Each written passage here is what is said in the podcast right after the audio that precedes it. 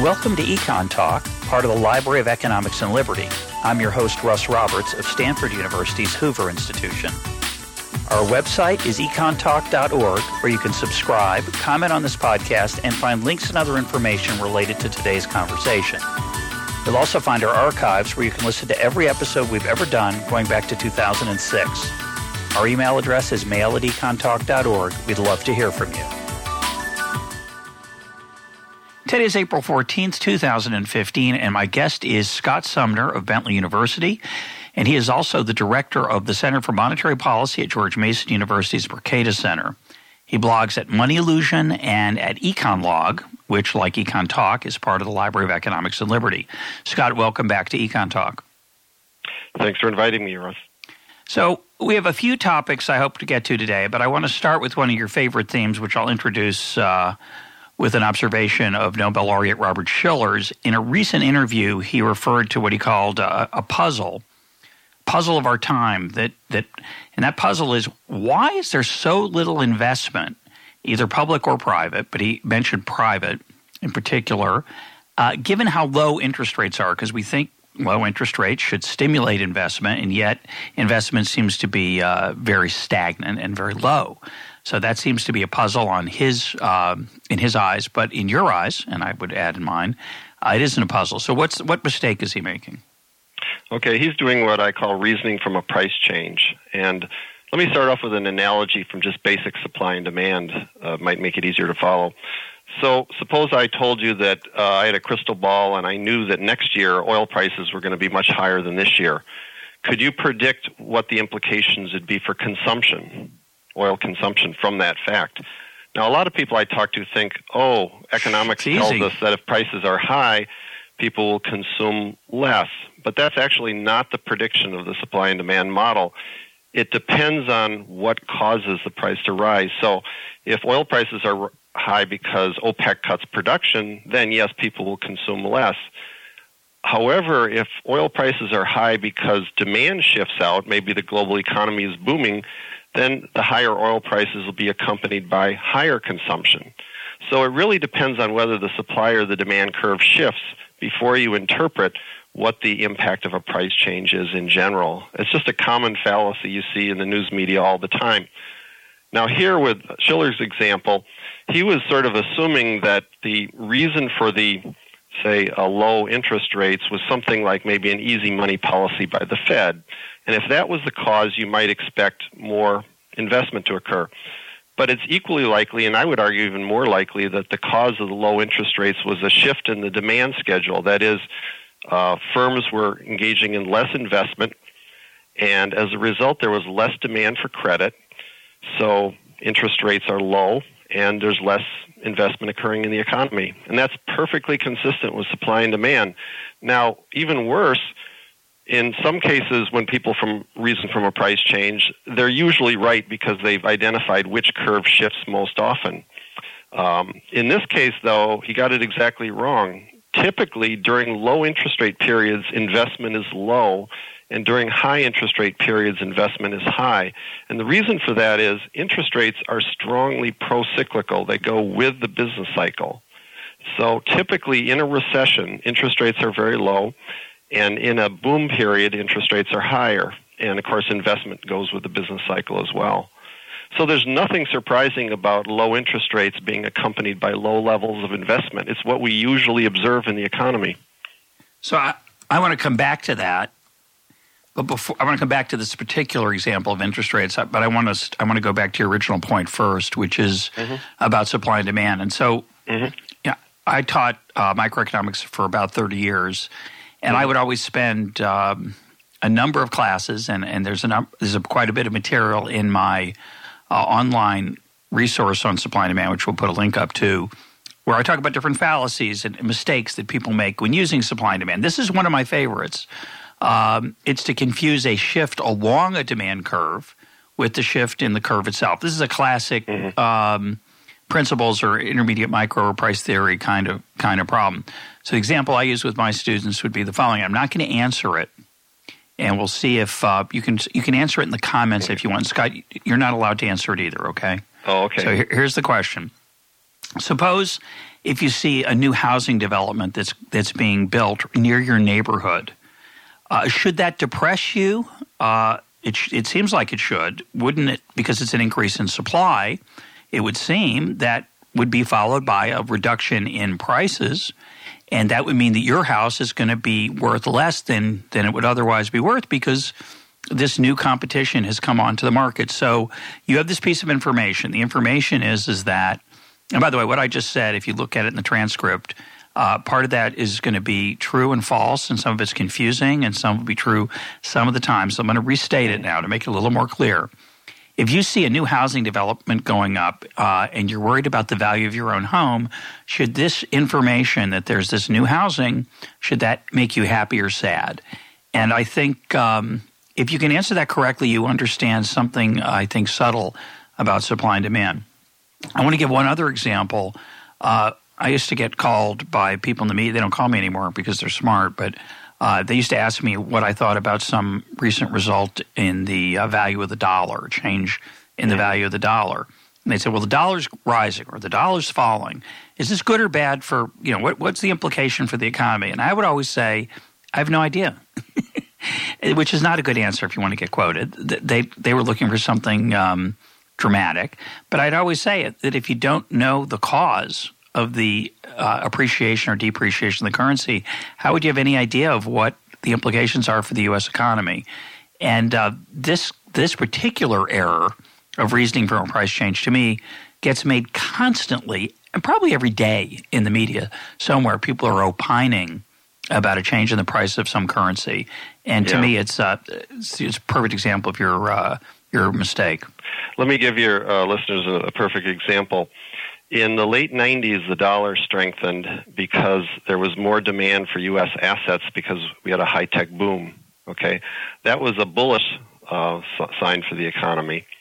In late 2008, the dollar strengthened because monetary policy in the U.S. was too contractionary, in my view, uh, which is also controversial. But anyway, that sort of strengthening, if it's due to tight money, is actually a bearish symbol for the economy. So it, it completely depends why the currency is strengthening. Same thing weakening. A currency can weaken because you're suffering economic collapse, or it can weaken due to an expansionary monetary policy, like in Europe recently, which might be expected to boost growth in Europe. Right. So yeah, it's exactly right. It depends why the currency is changing, and that and interest rates are the two most common examples of where even professional economists tend to reason from price changes. So let's go back to interest rates. Um, mm-hmm. and uh, I wish Robert Shiller were here. Uh, what, what you're suggesting, because he may have a defense, I can't imagine it, but that's maybe a limitation of my imagination. Um, but what you're effectively arguing is that the reason that interest rates are low is not because of an expansion of credit, but because of a contraction in a reduction in demand. That is, at every interest rate, people want to invest less than they did before. And therefore, that desire to invest less, the demand curve shifts in and to the down and to the left, and the mm-hmm. equilibrium interest rate falls, and the total amount of investment falls. And that's the end of the story, by the way. So there's the other mistake people make is they say, "Oh, but if interest rates are low, that pushes out demand, and we go, interest rates go back up." But yeah, that there's a new an endless circle. Yeah, which is not the way yeah. it works. It, there's a new equilibrium interest rate given this the lesser desire that people have at every interest rate to invest. It takes a lower interest rate to clear the market than it did before. Why do you think uh, there's a decrease in demand, and why are you content ruling out a, an expansion of, of credit?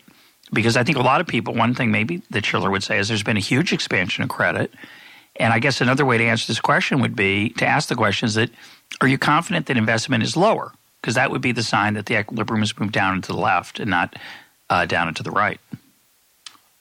Yeah, and so um, that's obviously kind of a complicated question. I think there's likely more than one factor today, but if we sort of take it back from a few years, it's pretty clear what was going on in 2008, 9, and 10 during that period when interest rates fell sharply close to zero, it was really weakness in the economy that was the main reason. So you had interest rates falling because nominal growth, nominal GDP growth was extremely low, even negative in 2009. And typically when that occurs, and you have a deep recession and falling inflation, you get lower interest rates. The same thing happened in the 1930s, for instance. But that's not necessarily the explanation for today. And I think that what's going on now is also reflecting sort of long run global forces having to do with savings investment, which, in my view, are perhaps permanently or semi permanently lowering the normal rate of interest in the economy. Uh, that is, the slowing uh, population growth, the aging population, so on, is leading to less investment. Meanwhile, you have the rise of Asia, which is, uh, includes a lot of very high saving countries. And so, um, with these demographic changes, the savings investment imbalance, and this is something that Ben Bernanke did talk about, is probably lowering the normal interest rate even when the economy is not severely depressed. Um, and I would say today the economy is actually not all that depressed, although it, you know, it depends how you measure and how, which variables you look at. But certainly not as depressed as it was five years ago. Oh, that's for so sure. the initial fall was the the recession, and but now I think we're also seeing the impact of longer term forces. I don't think it's due to what would be called an easy money policy because if that were occurring, we'd see rising inflation, and we just don't see that. Well, so, I'm going to I'm going to try to get you to clarify some of that because that's what you mm-hmm. just said. You said it was a complicated question, mm-hmm. and you gave a I'd say a semi complicated answer. Um, mm-hmm. uh, one of the lessons as I was preparing for this interview, as I was thinking about the different things I wanted to ask you about, is that uh, it is remarkable to me how complicated macroeconomics is generally, mm-hmm. in that there are many, many factors changing at once, and we are all um, farmers. We're all picking cherries. We're all harvesters. We all pick cherries, and we pick the things that seem plausible to us, the stories or narratives that seem to make sense to us, and we leave out everything else. And uh, you just made a list of a, a bunch of factors. Um. I, I, didn't think carefully while you were talking, but I, I, suspect they don't all go in the same direction. Some do, and some don't. If we add the, all the factors we've mentioned so far, and then the question is, you know, what are the what are the magnitudes? So to try to hone in uh, which of course we can't measure uh, those magnitudes, but uh, in terms of the impact of each separate variable. But let's let's try to hone in on on some of these these different factors. So you said, well, interest rates were low in say 2008 to 2011 because the economy wasn't doing very well, which mm-hmm. means people are pessimistic about the future. They're not eager to invest, and that means that uh, people are not eager to borrow money, and therefore you don't get very much for your money when you try to lend it. Uh, mm-hmm. That that's would be the the argument. But then the economy bounced back mm-hmm. uh, quite a bit, as you said. You can debate how healthy it is right now. Why didn't interest rates go up? They haven't budged. They haven't budged. Uh, I, I, guess depends how you define interest rates, but the the, the short term interest rate is still very, very by historical standards very low. Why didn't they go back up? Yeah, and so it might help here to think about the ways economists approach the question. We sort of partition it into a couple different questions. One way we break it down is the distinction between the real and the nominal interest rate, where the nominal rate includes an inflation premium or adjustment. So back in the 1970s, when interest rates were very high, it was partly due to the high inflation that occurred. Those were high. Those were high nominal rates. Nominal term, right? Meaning what we real. actually observe, and real is corrected for inflation. So go ahead. Right. And um, so you can subtract out inflation from the nominal to get the real. Now, of course, in recent years, uh, inflation's been fairly low, so that's one of the reasons that nominal rates are much lower than in earlier decades, but it's not the only reason. So the real interest rate has also fallen quite a bit. And that, I think, is the bigger puzzle because economists used to think real interest rates were fairly stable at maybe around 2 or 3% yep. on government bonds, and, and that's also fallen. So now when you look at the real interest rate, how do you explain that? And again, economists sort of partition it into two questions, a short run and a long run. They tend to think that in the short run, the Fed has some maneuverability to raise and lower uh, real interest rates through monetary policy, but not as much flexibility as you might think because there's costs of doing so. If you have an expansionary policy, you can temporarily lower real interest rates, but at a cost of higher inflation if you have a, a contractionary policy, you can raise interest rates in the short run. but I would emphasize that these effects tend to be fairly short term, and, and the long term effects eventually kick in, and you get going the other way. So in the 1960s, we had an easy money policy, but after a while, interest rates actually started rising because of the higher inflation. Now, a lot of people think we have a really easy money policy today, but I would argue that's kind of misleading because we're not seeing any of the macroeconomic indicators that would support that contention. That is, we're not seeing inflation going up, we're not seeing any sort of um, overheating in the economy that you would associate with monetary stimulus. So I think what's really going on is, is that monetary policy isn't as expansionary as it looks. It's more a defensive mechanism of the Fed injecting a lot of reserves into the banking system, and the banks just sit on them because interest rates are zero. But it's not having any stimulative effect. So I don't really think monetary policy is the factor that's holding down interest rates. If it were, I think you'd be seeing higher inflation coming along, and we're just not seeing that. Nor are we seeing forecasts of higher inflation going forward. So I'm just left with then back to classical economics, supply and demand. Um, you know, in, in, we apply supply and demand to the um, credit markets through a savings and investment schedule. More savings will lower interest rates. More investment will raise interest rates. And we seem to be going to a global economy where there's a lot of savings going on and not as much investment as we're used to. And as a result, those those shifts in those schedules are pushing interest rates lower until they can find a new equilibrium. Okay, I'm going to come back to this.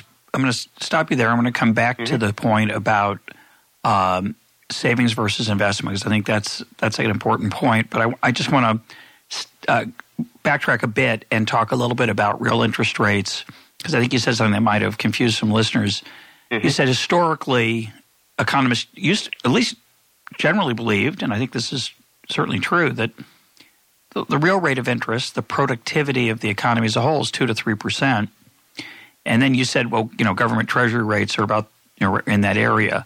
But I think that's a little bit misleading. I think because what you're really saying, the government rates, the government sets an interest rate that'll allow it to be in the market and effectively borrow, mm-hmm. but it's responding to the overall, the more general rate in the economy as a whole which is a measure of the productivity of the economy. So mm-hmm. when we say 2 to 3%, we usually believe that if you can put some money aside, there's usually something, an opportunity out there that'll let it grow at 2 to 3%, which would allow you to compensate your lender uh, for the risk they took. And, and that some things will grow a lot faster than 2 to 3%, some things will fail and be mistakes. But on average, the productivity of the economy is what allows there to be a positive interest rate, right? Is that a, a good way to think about it? Yeah. Um, I wouldn't say it necessarily has to be just productivity. It's also about just uh, economic growth in general. So you Absolutely. can have like population growth. Yep. Um, Australia typically is the highest population growth of the developed countries, and it's the highest interest rates of the developed countries. And you know, a lot of people move to Australia. They have to borrow money to build homes there to live there, and so that creates a demand for credit and uh, supports a higher interest rate. Um, if you think about the U.S., for instance, just think about the housing market. We're producing so many fewer houses than we used to, and all those houses we were building uh, prior to the Great Recession, and even going back in the 90s and 80s, someone had to save the money to lend to people uh, for mortgages to buy those homes, right? Well, now if we're building far fewer houses, then there's much less need for savings to support that activity. But if people are trying to save just as much, that savings just sort of floods into the credit markets and puts downward pressure on interest rates. So that would be maybe one concrete example I could give you of the forces pushing interest rates yeah, lower. There's just a exactly. lot less housing construction going on. And that that again, we're talking about real interest rates, the mm-hmm. correct after after correcting for what, and to be careful, we, we should say expected inflation. If I'm going to lend you a $1,000, uh, I'm going to lend you a $100 and I expect to get back a 103, and I'm pretty sure you're going to pay me back. So I asked for a 103. If inflation is going to be positive over that year, uh, that year before you pay me back, I want more than 103 because otherwise I end up with less money in my in my pocket in terms of its purchasing power than when I started. So that's why uh, nominal interest rates are affected by expected inflation. And of course, we don't really know what expected inflation is. We have actual inflation, and we use, often use that to to adjust nominal interest rates and call the result a real interest rate. But it's not quite kosher, right? It's a little bit, it's a little slip there. Yeah. Well, let me let me just also clarify one point. When you said you want to uh, get a certain amount back to compensate you for inflation and to earn a real rate of return and so on, the question of what you want and the question of what you're willing to accept yes. are two radically different things. And what you have to and what you have to accept is yeah. Uh. So if people are trying to save a lot and there's not a lot of investment activity going on in the developed world and all this savings floods into the market, you, you, could easily get interest rates going below zero as long as people are willing to accept that rather than the alternative. So they may be so anxious to save that they'll accept those low interest rates because they simply don't see any good alternative. Now, economists also used to believe that nominal rates could not fall below zero because everybody could hold cash as an alternative. The alternative is to put it in your mattress. Right, and you can always get zero rate of return on cash, risk free. But now we've even found that isn't quite right. Um, interest rates have gone slightly negative in Europe, and it seems like the explanation is that uh, people don't really like to hoard lots of cash, hold huge amounts of cash. So institutions in Europe that need to park a billion dollars somewhere um, they would rather take a slightly negative interest rate than to try to accumulate that much cash somewhere. Well, and so that's been a little bit of a good. surprise for us to see the rates go slightly negative. Now, we still believe they can't go very far negative because at some point people would switch over to, to just holding currency and putting it in safety deposit boxes. But we do see um, a, quite a willingness to tolerate low interest rates, especially in Europe and Japan today. Yeah, I had a great uncle who, uh, when he traveled, would carry money in um, grocery bags. Mm-hmm. Uh, I did not find that appealing uh, as a ch- as a young person. I remember looking at that and thinking, "That's nuts." Uh, and similarly, if you if you have say a few thousand dollars, uh, you are willing to pay to have somebody hold on to them in safety rather than leaving in your house where someone might stumble upon it and uh, take it away from you. So we generally are willing to pay some sort of premium for the security of, of a bank's uh, system, the bank system, the banking system, whereas uh, the mattress is really not it's not risk free, right? It's got right. uh, the risk of theft, and um, that, that's that's definitely part of it. Right, and so just to sort of summarize all this, if we break down the mystery of low interest rates into two parts, the, the nominal and the real, we can say that one part of it is easy to explain. We understand that inflation is a lot lower, expected inflation is very low. We understand how this has been accomplished through better monetary policy since the 70s. And because we've got low inflation, we can expect lower nominal rates. The real mystery, as you indicated, is with the real interest rate. That's also lower than normal, and that doesn't seem to be as easy to explain. And, and that's where I've suggested these global forces of savings investment uh, putting downward pressure on. Um, but you know, there's alternative explanations. Um, uh, ben Bernanke has a new article that he refers to a, a decline in the, the risk premium. So people are willing to accept lower rates than they used to on like 10 year treasury bonds because they view them as being safer than in the 1970s. In the 70s, they had to worry a lot about inflation risk. So, um, the, the, and also, they're the one safe asset in a world that's you know full of other types of risks, like you know stock market and housing market fluctuations. So, if you own Treasury bonds uh, when everything else is going down, like in 2008 and 9, Treasury bonds are rising in value. So that makes them very attractive as a way of uh, hedging risk. And so, for all of these reasons, people seem to be willing to accept lower rates of return on Treasury bonds than in the past. As I say, in the 1970s, they were viewed as a very risky investment to make because of the you know high inflation, high interest rates, and so on. So your answer right now, which I'm going to challenge, your answer is that um, there's a there's a lot of savings, which is pushing down rates, um, and there's also the possibility, which I don't I don't agree with either. The, I have a problem with both these parts of the answer. So one part of the answer answer is that there's a lot of global savings, and the second part of the answer is there's a lot of um, there isn't a lot of, of optimism about the future. He didn't literally say this, but that's part of the reason potentially that the that the uh, demand schedule for investment might be shifted in. It's that population growth is down, opportunities in the future don't look as good as they used to.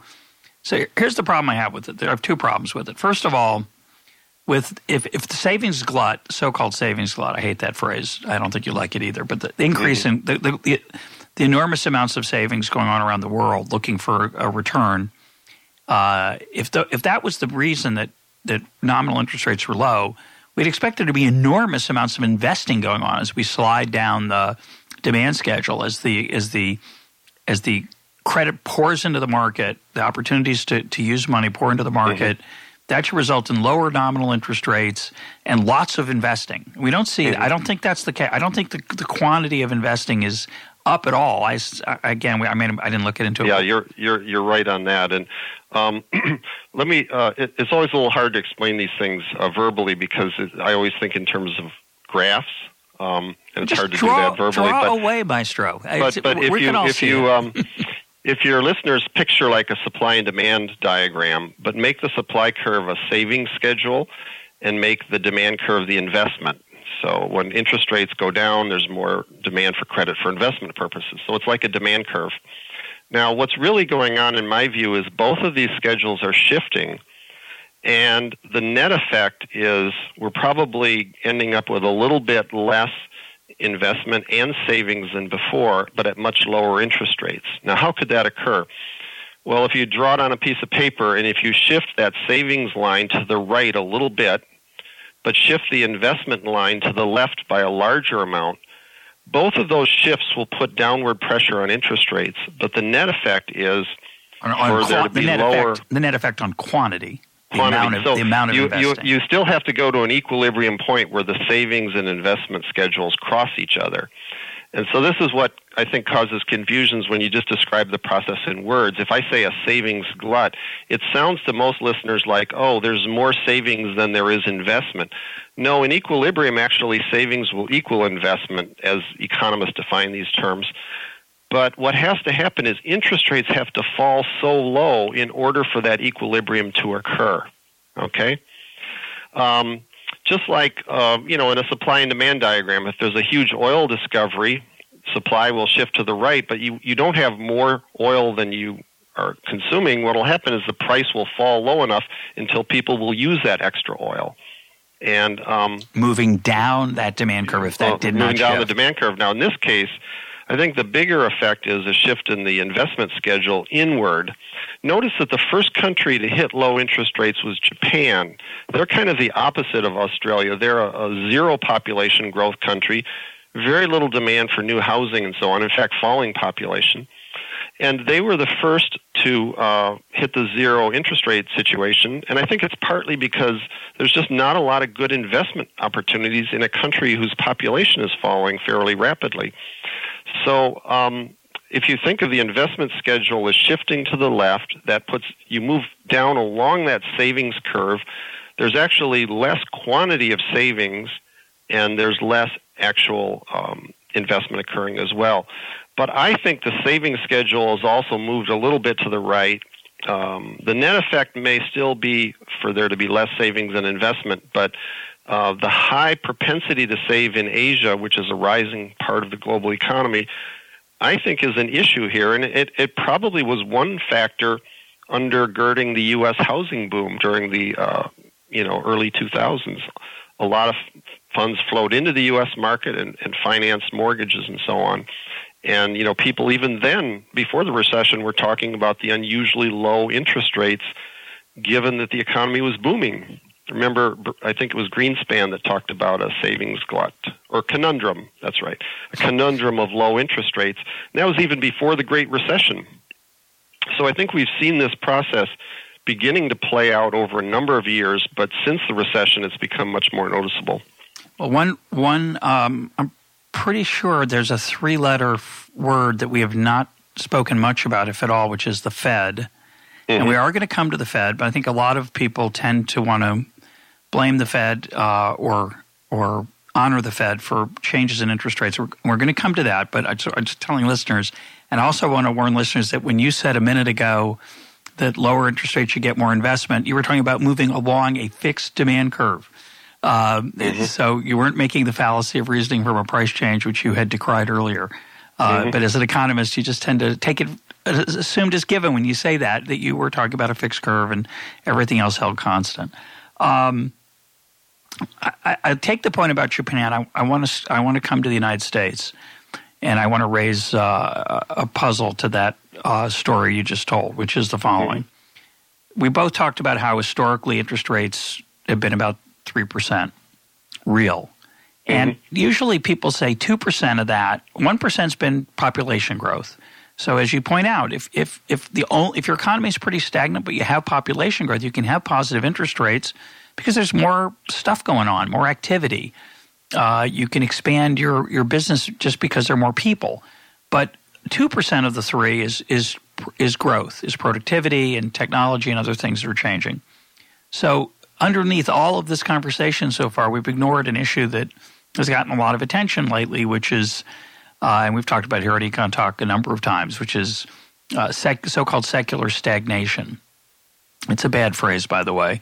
Secular uh, sometimes means uh, non religious, but here it means over time, uh, mm-hmm. which is confusing. But all, all, it means really is that uh, there's not much growth going on. We have a stagnant economy, supposedly. So mm-hmm. here's my problem with that story. I look at a part of the country, California, that I visit in the summer, and there's just this unbelievable explosion of creativity there. And it's not just hypothetical. People are doing stuff, engineering things.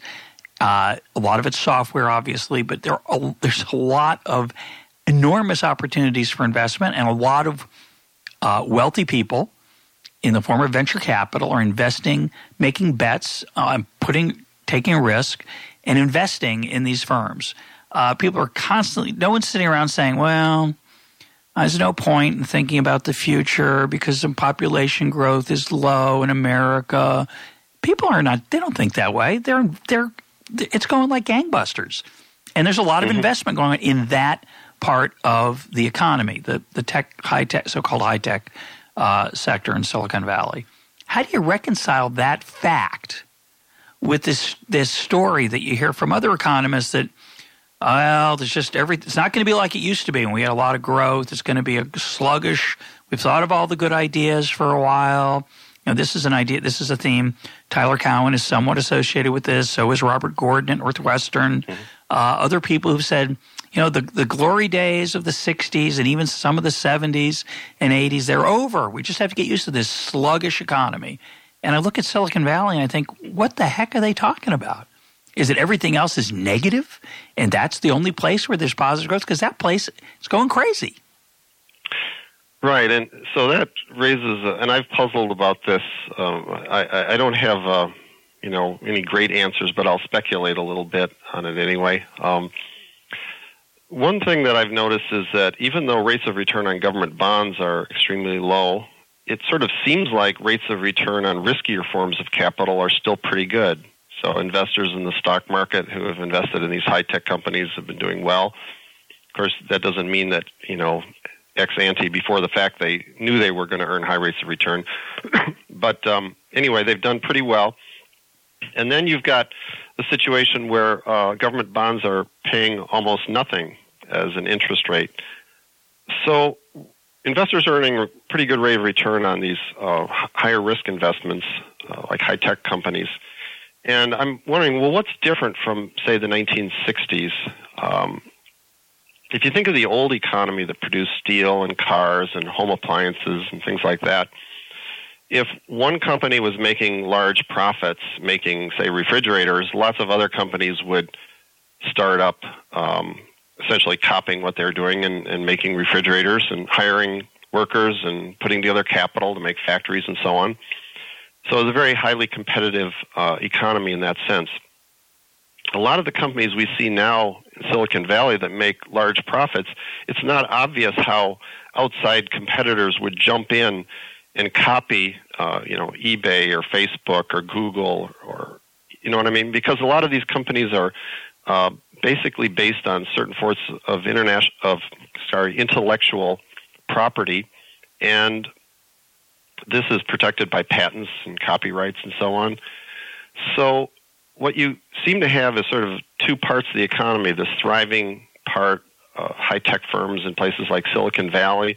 But then a lot of the rest of the economy seems to be fairly sluggish and doesn't seem to be able to participate in that real high charge growth that you're talking about in places like California.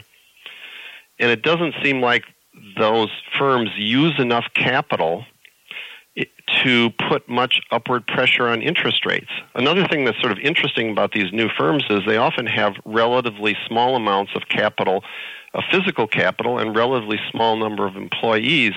So in stock market capitalization, they're very, very large. They're having a big effect on the high tech sector but they don't really require the enormous quantities of capital that the older economy used to need to manufacture basic items.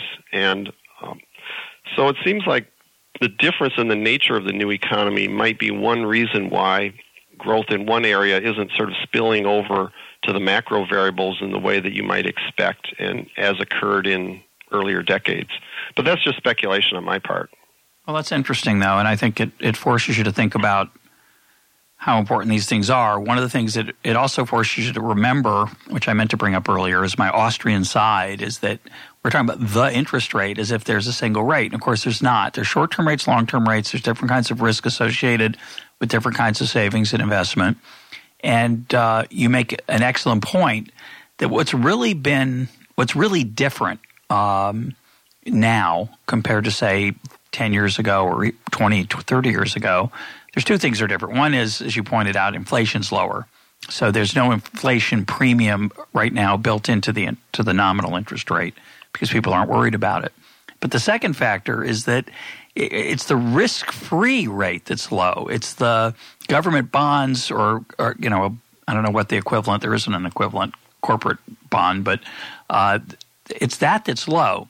And so, as, as you point out, if you invest in certain types of sectors of the economy, or even if you just hold the S and P 500, that's, you've made a lot of money over the last few years by putting money aside, a huge amount of money. The returns are extremely high. What's low is the short-term risk-free rate, and uh, maybe we shouldn't be so worried or interested in that. Maybe that's we're spending t- too much time thinking and puzzling over that, uh, and we should spend. Uh, uh you know, although having said that, I'm not sure that the stock market returns are very comforting either. But the overall economy is growing. Parts of it are growing faster than others. And uh, maybe it's not such an important or, or puzzling phenomenon that, that risk free rates are low. Yeah, and I could add one other thing.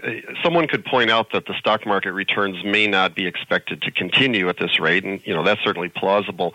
But we also have other indicators, like you know the rate of corporate profits is pretty good, and people have been commenting recently on how a greater and greater share of um, corporate net worth is sort of in the intangible area, things that are not visible. Like it used to be more of the value of a corporation was in its actual physical buildings and factories and so on. But it's more and more in the intangible area today, and that also feeds into this idea that it may be related to intellectual property protections. It may be hard to compete away those earnings. And so, even though you do observe existing firms making pretty good profits, at the margin, new firms entering may not be able to expect to earn nearly as high a return, and therefore um, you're not getting the investment that you normally would have expected when the corporate sector is doing so well. Well, I'm not, sure, I mean? well I'm not sure. Let, let, let, me push back on part of that because I did, that's the part that caught my ear, and I didn't I didn't agree with it. So here's the part I like. The part I agree with you with is that if if you can make a slightly better washing machine or a slightly better car, the way that we normally saw progress uh, in the most of the 20th century was through technology, application technology to manufacturing. Uh, a lot of those gains, those maybe have a lot of those have been taken advantage of already, and the future possible improvements there are relatively small. And so are the profit. So is the profitability. You make a you make a market return if you make a good car or a good washing machine, but it's hard to make a killing. And if you did, it would probably be copied fairly quickly. Now, let's talk about the non traditional, the new so called new economy. Yes, there's Google and Facebook and all these, these iconic firms that make huge amounts of money. and they're protected by uh, intellectual property rights. But there's so much possibility here for for uh, entry. You're not going to enter and grow into a, a you know an, a firm that employs 250,000 people like a large manufacturer used to make, or 500,000 people, or even a million people. You're going to be small, but you're going to have a lot of capital. It's going to be human capital. It's not tangible. It can't be measured. But your your your productivity of your company, what allows you to, to get into the market and, and earn money, is really creative people coming up with a novel way to use a smartphone or or something related to the web. And it seems to me that potentially that right now is, is just it's enormous. It's not like it's hard to enter at all. People are doing it. Teenagers are doing it, and they do it well. Some some people are good at it. Yeah. So yeah, Not let me let me put it this way. I, I sort of I mean I, I agree with you on one level, but I would say that the a couple of things. The amount of capital that they're um, you know using in this process is often quite a bit less. So let, let's say that you we've got two people that observe Google's enormous profitability. One of them is the CEO of U.S. Steel, and the other is a, a student at Stanford. Okay. Okay. And which of those two is going to say, "Oh, we should set up a new division, sort of like Google, so we can get in on those profits"? The CEO of U.S. Steel is going to be probably very fatalistic, like, "Well." Yeah, they're making a lot of money, but I have no idea how they did it. So even if I borrow a lot of money and set up a big um, you know, research center in Silicon Valley, what expectation do I have that I'll make as much as Google? On the other hand, the student at Stanford might have some ideas that uh, he or she could, you know, play out in a startup firm, but that sort of investment often doesn't actually require that much capital. So I think it's happening. It's it's happening in a sort of a, a segment of our economy. The people with those skills, the creativity skills necessary to create those new firms, uh, and and they're doing very well, and they're pushing a lot of innovation, but it's not really having quite the macroeconomic uh, impact that the broader industrial booms had in the earlier parts of the 20th century. That, that really brought in the whole economy into the process. I think. Yeah, I don't know if that I, makes any yeah, sense, no, it but- does. But there's again, there's a part that's not quite. I don't think doesn't quite as it's not as persuasive as it might as it might sound. So, you know, in the old days, if I wanted to, um, you're you're making the point that if I want to start an, a, a factory on uh, in in Red River to make uh, cars, I I need a huge amount of money. But if I'm going to be tinkering in my bedroom with an app that I that I ha- came up with, I don't need any capital. So so that would argue that the demand for for capital could be relatively low, even though there's a lot of investment going on. The problem with that is is that in the old days, again, we're talking about sort of the the old days, like you know, we're talking about this like it's the last 500 years. Really, really talking about 1945 to 1965, maybe. Sort of the post-war, uh, steady, normal, somewhat staid economic uh, picture of the post-war era, which was healthy until about maybe 1960 something, and then we started to get inflation, and then we started to get. Uh, we got the malaise of the late 70s, and then we got the recovery of the 80s and 90s, et cetera. So we're about a relatively small period of U.S. economic history before the internet. But in that period, it wasn't like, oh, somebody said, oh, I'm going to start a car company. I'm going to need a lot of money. Most people couldn't start a car company. It was very hard to enter those markets. It's true that there was some competition across manufacturing uh, companies, but the way you entered, it was it was mainly through, I guess, there was some expansion due to population growth and, and income growth, by the way, right? So there was an increased demand for cars, but it wasn't like we saw an explosion of of uh, entrants because they couldn't enter. It was too expensive and they weren't trustworthy. It's very, you know, there were basically very few, zero, maybe one. It was a niche car uh, in the, in the late half of the 20th century that bef- that had traditional manufacturing. Ex- I'm thinking about the McLaren or whatever it's called. The the I can't remember the name of it. I don't think it's the McLaren, but um, and yet, so so it's not obvious to me the fact that the traditional economic activity was more quote capital intensive, uh, and I would call it three you know brick and mortar capital intensive. Most of the capital expansion, I would assume, in the say 50s, 60s, and 70s, and even 80s, it was things like uh, somebody builds a grocery store on the corner. CVS, Walgreens, suddenly comes up with this idea that they can they can make a national um, uh, pharmacy brand. Starbucks comes along, they're building on every corner. These are not giant capital projects, right? Now, it's true that they're smaller, excuse me, that they're larger than, than creating an app on an iPhone. Uh, but again, you know, if I'm making an app, a serious app, not just a little fool around thing, I got to hire people. People are expensive. They require, I have to borrow money from those venture I not borrow money. I have to give up an ownership stake. Those venture capital firms, they invest a lot of money. It's not a small amount of money. So it's not obvious to me that this claim that that because the new economy doesn't hire as many people, doesn't invest as much brick and mortar, there's so much more of it. It's not obvious that that doesn't overcome some of the, the differences in the physical uh, economy in the old traditional ways. Yeah, um, I, I, would say though, even uh, even on the question of entry, uh, even though maybe it was hard for an average person to say enter the auto industry, I do think the old manufacturing economy was closer to what economists call perfect competition. For instance, the the products they sold, the price tended to be fairly closely related to the cost of production. So there was enough competition among the firms that were already in those industries, like say automobile industry, so that if the car sold for twenty thousand dollars, it might cost sixteen or eighteen thousand to make, something like that. In the high tech economy, you have many, many goods for which they sell at a certain price, and the cost of manufacturing is almost zero. Now, normally, when that is the case, um, you would have just tremendous competition. Firms would jump in at the chance, but in a lot of cases, either there's intellectual property protection, so one firm has a patent on a certain type of software or something, or there's something like, say, network effects, where one company uh, is dominant because everybody wants to be using the service that others are using. That's the, sort of the Facebook effect, the eBay effect, and things like that. So, um, I think there's something different about the uh, high tech economy. Um, I'm not sure exactly which of these characteristics is, is crucial for what we're talking about, but I don't think it's really quite the same as, as the old economy in, in terms of um, competitiveness, if you will. I agree. I mean, I think it's it's probably uh, more Schumpeterian. If you go back and read, yeah. which I haven't in a while, Capitalism, exactly. uh, Socialism, and Democracy.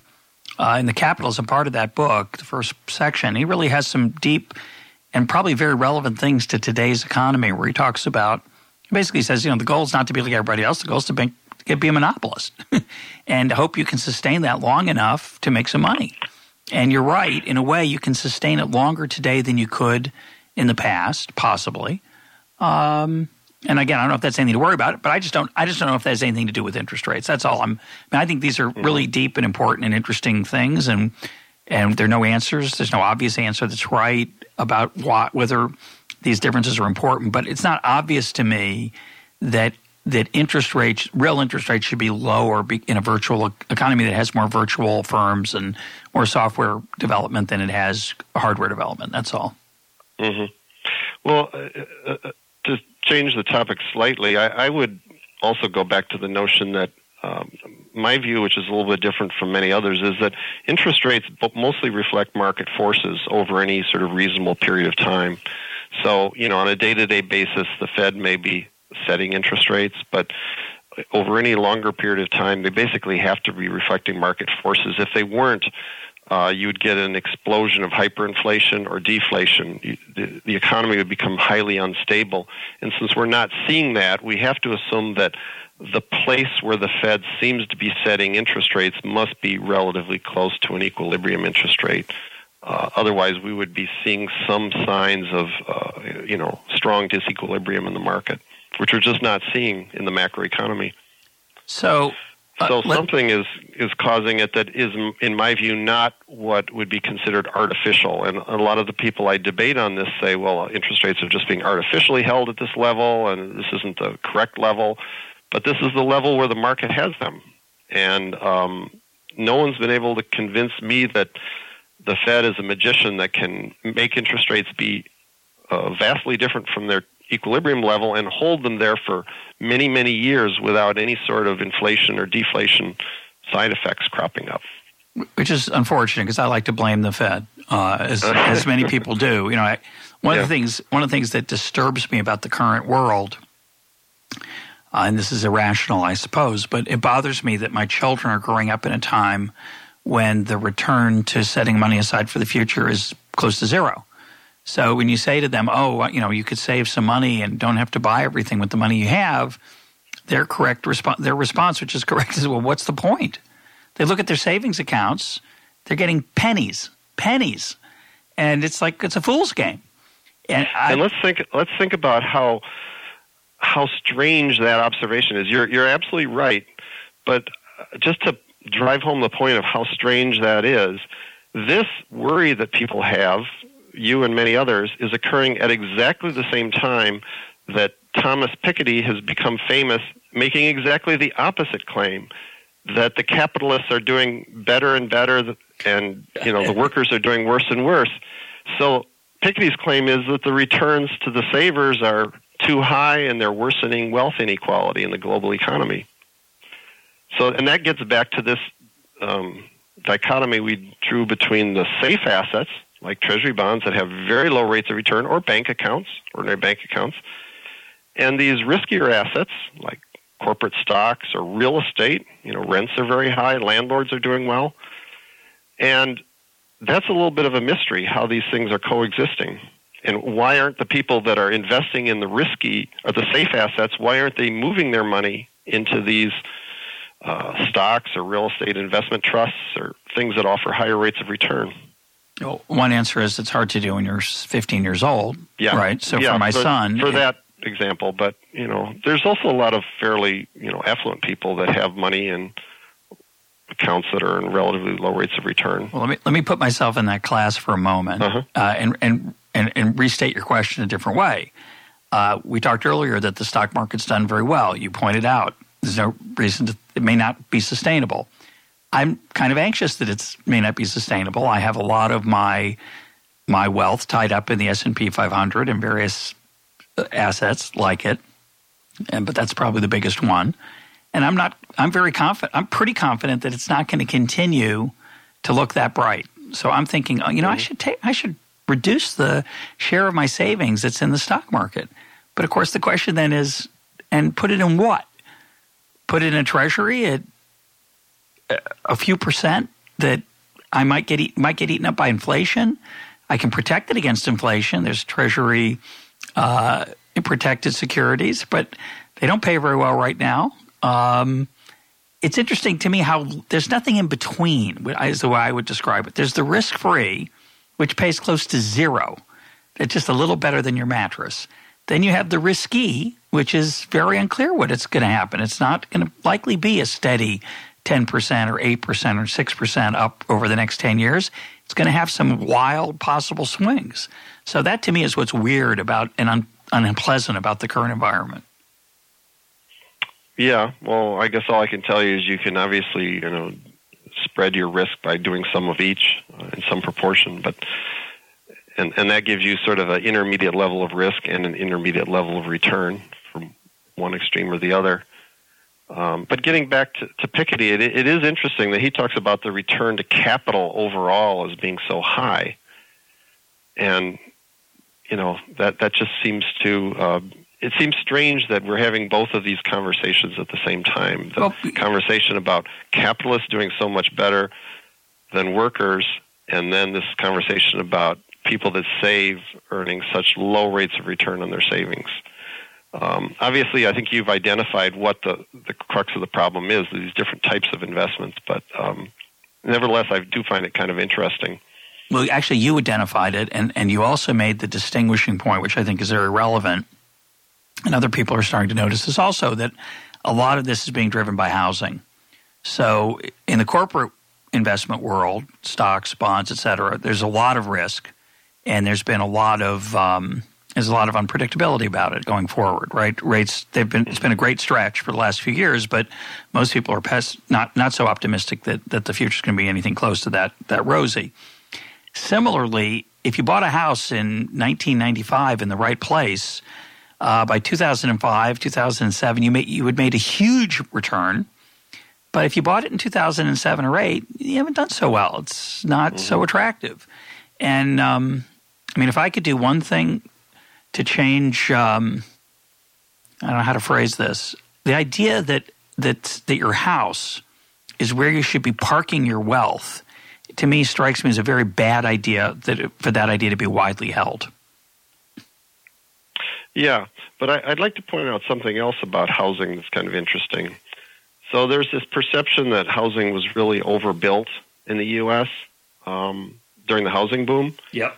And you know that's certainly true in some locations, but the data doesn't really tend to support that. Um, rents have been rising uh, actually fairly rapidly in in recent decades. So um, faster than uh, people's incomes in many cases, uh, and people that invest in rental apartments, I think, have done very, very well in recent years. And one of the reasons for that is that um, there's a lot of restrictions on building now. So, building since 2008 has been at very, very low levels, and yet the population continues to grow.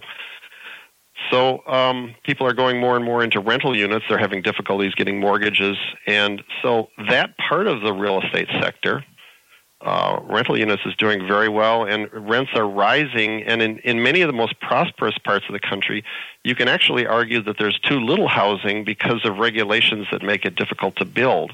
And so that pushes up prices and, and rents in those areas. So again, we have a market that's kind of complex, and I think there the the story that people focused on a few years ago was the overbuilding in certain locations, but nationwide, you could argue that we actually aren't building enough housing, and as a result, the costs are going up, which means the returns to landlords in New York City and California and so on are actually very high right now.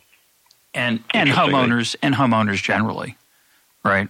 Yeah, they well they get an implicit, you know, right rent on the, the so and they may profit if the price of their home goes up in those areas. Yeah. Which, so, they, yeah. which they have dramatically uh, mm-hmm. in, in many of them, and I and you raise a great point, which is this the restriction on supply part of this story. It, it depresses me greatly when people say things like, "Oh, you know, we need to we need to build some low income housing in such such a city, or we need to have more opportunities for the middle class to to have comfortable places to live." Well, in New York, in any city, again, take the two places that are, that I'll take the three that I have some acquaintance with, and um, New York, Washington, and, and California. These are three places where it's very expensive to live if you're a young person starting out in your life and you'd like to either own a house or just rent an apartment. And the question is why? Because it wasn't always people say things. Well, it's California has great weather. Well, it had great weather in 1962. New York's a great mm. city. It was a great city in 1960. It had some issues, yes, but why is it that as these places have grown in their attractiveness, the mix of housing has has I suspect moved greatly toward the high end, and uh, that I think is due to regulation, and it's a it's a terrible uh, result. And it and it capitalism gets blamed for markets get blamed. Oh, the market doesn't produce low income housing or middle income. It only produces high end. Well, there's a reason for that. There's a reason that that's so profitable. You have to jump. Well, I think yeah, uh, uh, I think that a lot of people on the left don't fully realize how much of some of the issues they worry about is actually driven by regulation. One is inequality, um, and uh, I'm working on an article on that topic right now, but also the, this investment question we were looking at may be part of it as well. I mean, it's just a lot harder to get approval for all sorts of building projects. One is, um, uh, you know, the uh, housing as we've been talking about, but even things that people on the left tend to favor, you know, government projects like high-speed rail and in Massachusetts, they fought endlessly to build a wind farm off the coast. Well, these days, um, these get tied up in the courts forever, and it's very hard to get a project actually built, a major like infrastructure project uh, of that sort. So, um, because of the increasing complexity of regulation and land restrictions, environmental rules, and so on, um, that's it's just harder for us to have the sort of economy we had in the 1960s, where we just build highways and housing developments all across the country whenever there was a demand for it in a certain location. And you know that there are costs of that. One is there's less investment in the economy. I would argue it worsens inequality in in a number of ways as well. Um, it's hurting renters right now um, relative to homeowners. So, uh, but that's something I think people on the left don't fully recognize when they think about the effects of regulation. They don't think about the connection with inequality. Was, Another thing, for instance, is that a regulation often makes it harder for smaller firms. Um, you know, the, there's sort of a huge amount of uh, fixed cost of complying with all these complex government regulations that come along. And as those regulations get more and more burdensome, they're easier for bigger firms to deal with. And studies show that there's more inequality at large firms than small firms, for instance. So that's another way in which regulation could be increasing inequality. Well, that's a nice story, and I'm, I'm, sympathetic to it, of course. I just don't know if it's true. And you have to think about what evidence would allow you to, you know, I've heard the claim made before, and it's plausible mm-hmm. that regulations have gotten more complex, more burdensome. But I think the challenge is quantifying that in a way that's that's credible. So here's here's an example. I was mm-hmm. I was just in Israel for uh, two weeks. Israel's uh, they're they have security issues, of course, but on the domestic side, the thing people are most worried about is the price of food and housing. There have been protests in the street. Netanyahu was almost uh, lost this last election because of his failure to do anything about it, uh, and he's made lots of pledges. He's going to fix it. But the reason that there's uh, a food and housing crisis in Israel is pretty straightforward. There's a lot of barriers to importing food and to creating retailing in food.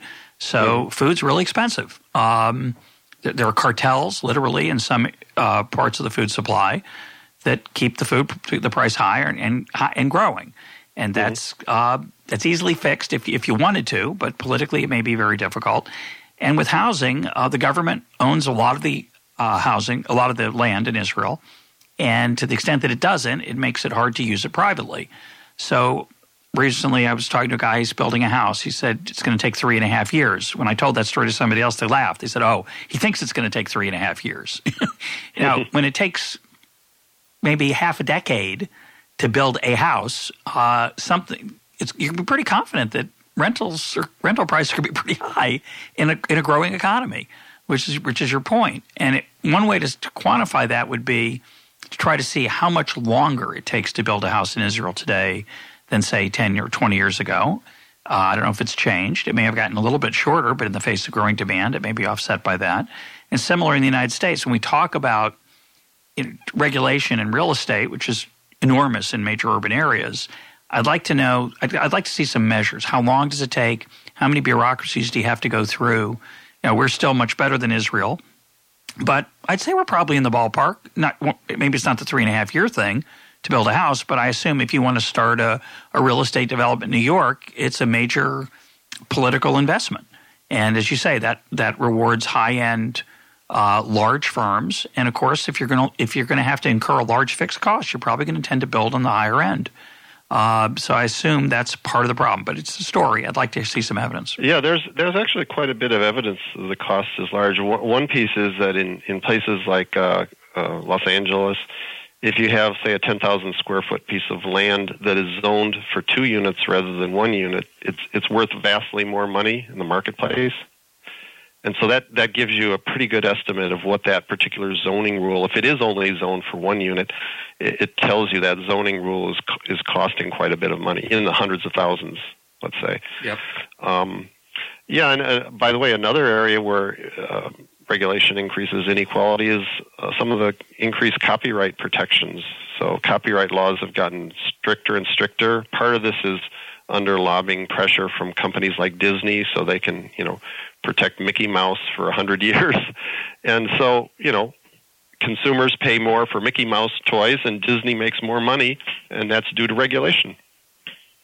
Yeah, I got something people don't think about often when they you know, using the term regulation, but it is a, it is an artificial barrier to entry for new firms.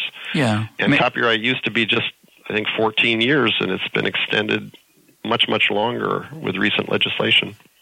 Yeah, I think that's a mistake, but I don't think again that that's it, it's probably hampered somewhat innovation, but again, I see lots of innovation going on.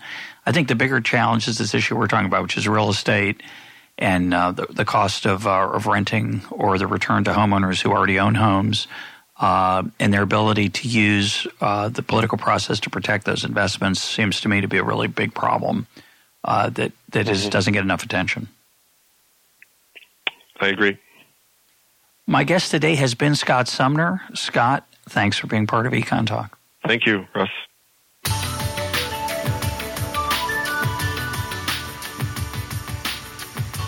This is EconTalk, part of the Library of Economics and Liberty. For more EconTalk, go to econtalk.org, where you can also comment on today's podcast and find links and readings related to today's conversation. The sound engineer for EconTalk is Rich Goyette. I'm your host, Russ Roberts. Thanks for listening. Talk to you on Monday.